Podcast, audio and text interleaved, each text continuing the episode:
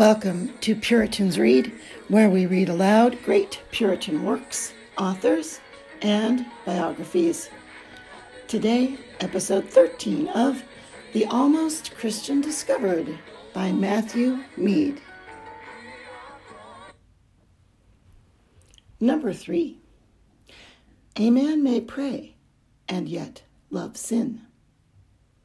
Austin, before conversion, prayed against his sin, but was afraid God should hear him and take him at his word. Now, God does not hear such prayers. If I regard iniquity in my heart, God will not hear my prayer. Number four, a man may pray much for temporal things and little for spiritual things.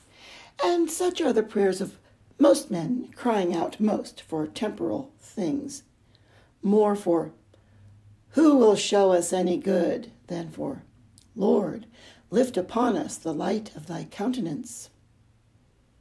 David copies out the prayer of such that our sons may be as plants, and that our daughters may be as cornerstones, polished after the similitude of a palace, that our garners may be full etc. Happy is the people that is in such a case. This is the carnal prayer, and this David calls vanity. They are strange children whose mouth speaketh vanity. Number five, a man may pray and yet be far from God in prayer.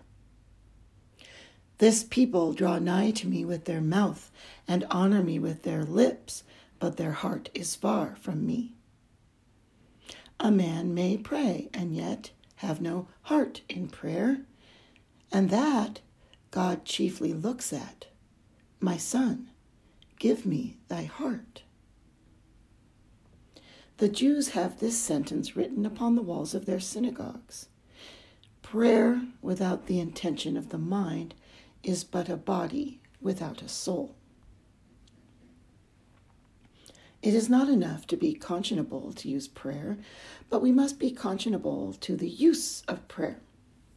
Many are so conscientious that they dare not but pray, and yet are so irreligious that they have no heart in prayer.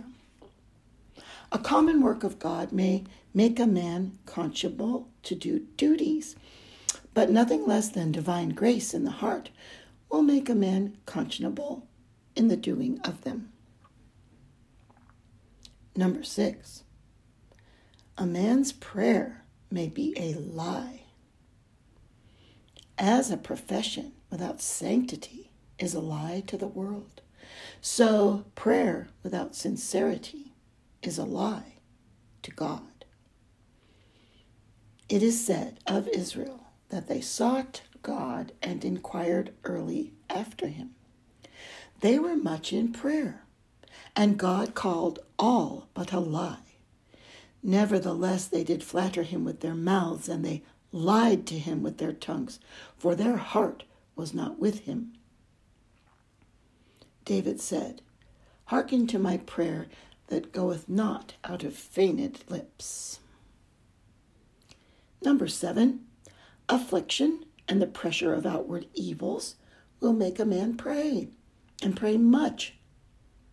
When he slew them, then they sought him and returned and inquired early after God. The heathen mariners called every man upon his God when in a storm. When they feared drowning, then they fell to praying. Jonah 1 5. Mariners are, for the most part, none of the devoutest, nor much addicted to prayer. They will swear twice when they pray once, and yet it is said, they cry to the Lord in their trouble. Hence you have a proverb He who cannot pray, let him go to the sea. They poured out a prayer when the chastening was upon them. Now then, if nature may put a man upon prayer, if a man may pray in pretense and design, if a man may pray and yet love sin, if a man may pray mostly for temporal things, if a man may pray and yet be far from God in prayer, if prayer may be a lie or only the cry of the soul under affliction, surely then a man may be much in prayer and yet be but almost a Christian. Objection.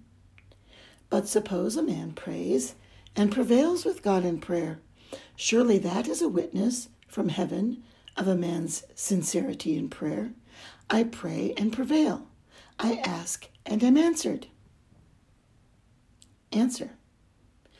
A man may pray and be answered, for God many times answers prayers in judgment. As God is sometimes silent in mercy, so he speaks in wrath. As he sometimes denies prayer in mercy, so he sometimes answers in judgment. When men are over importunate in something their lusts are upon and will take no nay, then God answers in judgment. He gave them their own desire. They desired quails, and God sent them, but now mark the judgment. While the meat was in their mouths, the wrath of God came upon them and slew them. Objection. But suppose a man's affections are much stirred in prayer. What then? Is that not a true note of Christianity? My affections are much stirred in prayer. Answer. So were Esau's when he sought the blessing. He sought it carefully with tears. A man may be affected with his own parts in a duty, while good notions pass through his head and good words through his lips. Some good notions also may stir in his heart, but they are but sparks which fly out at the tunnel of the chimney which suddenly vanish.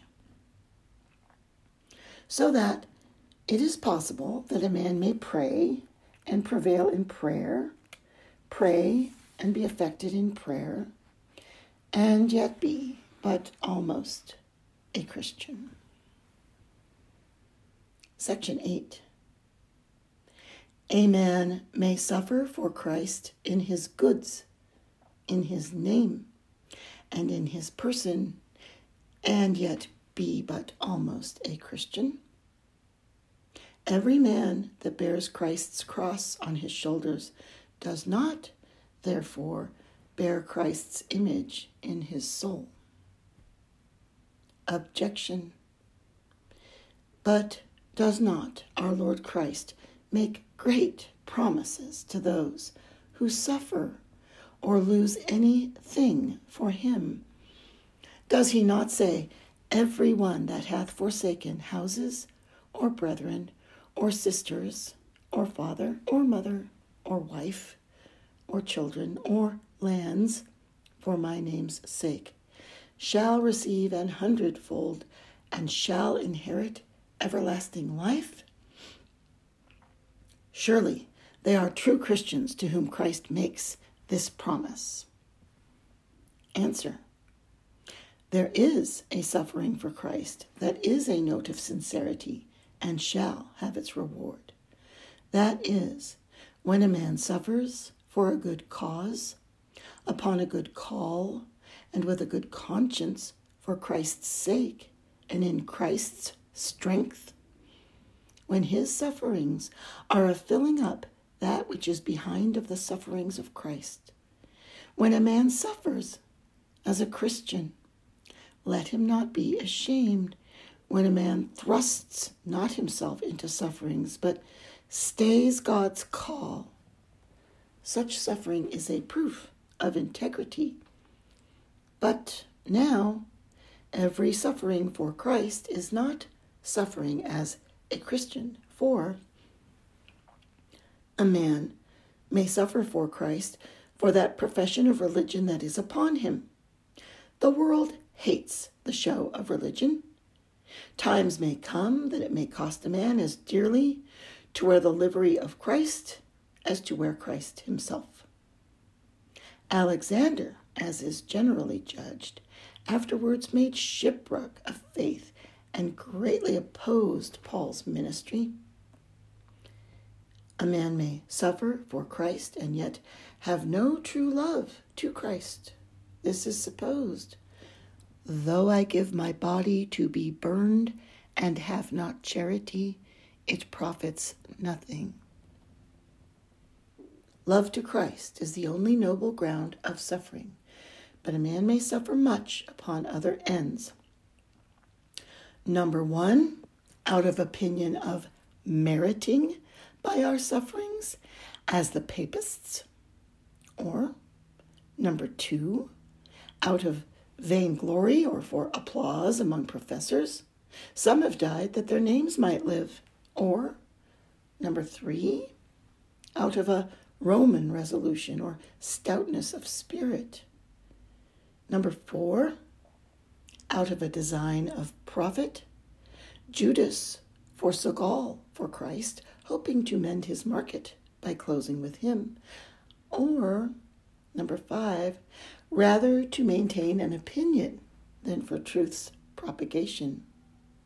Socrates died for maintaining that there was but one God, but whether he died rather for his own opinion than for God's sake, I think, is no hard matter to determine.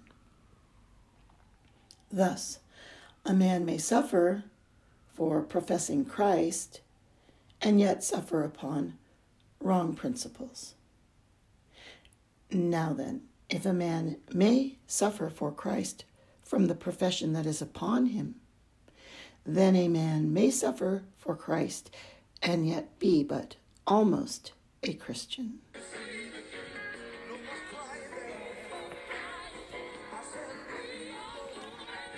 This concludes episode 13 of the Almost Christian Discovered by Matthew Mead.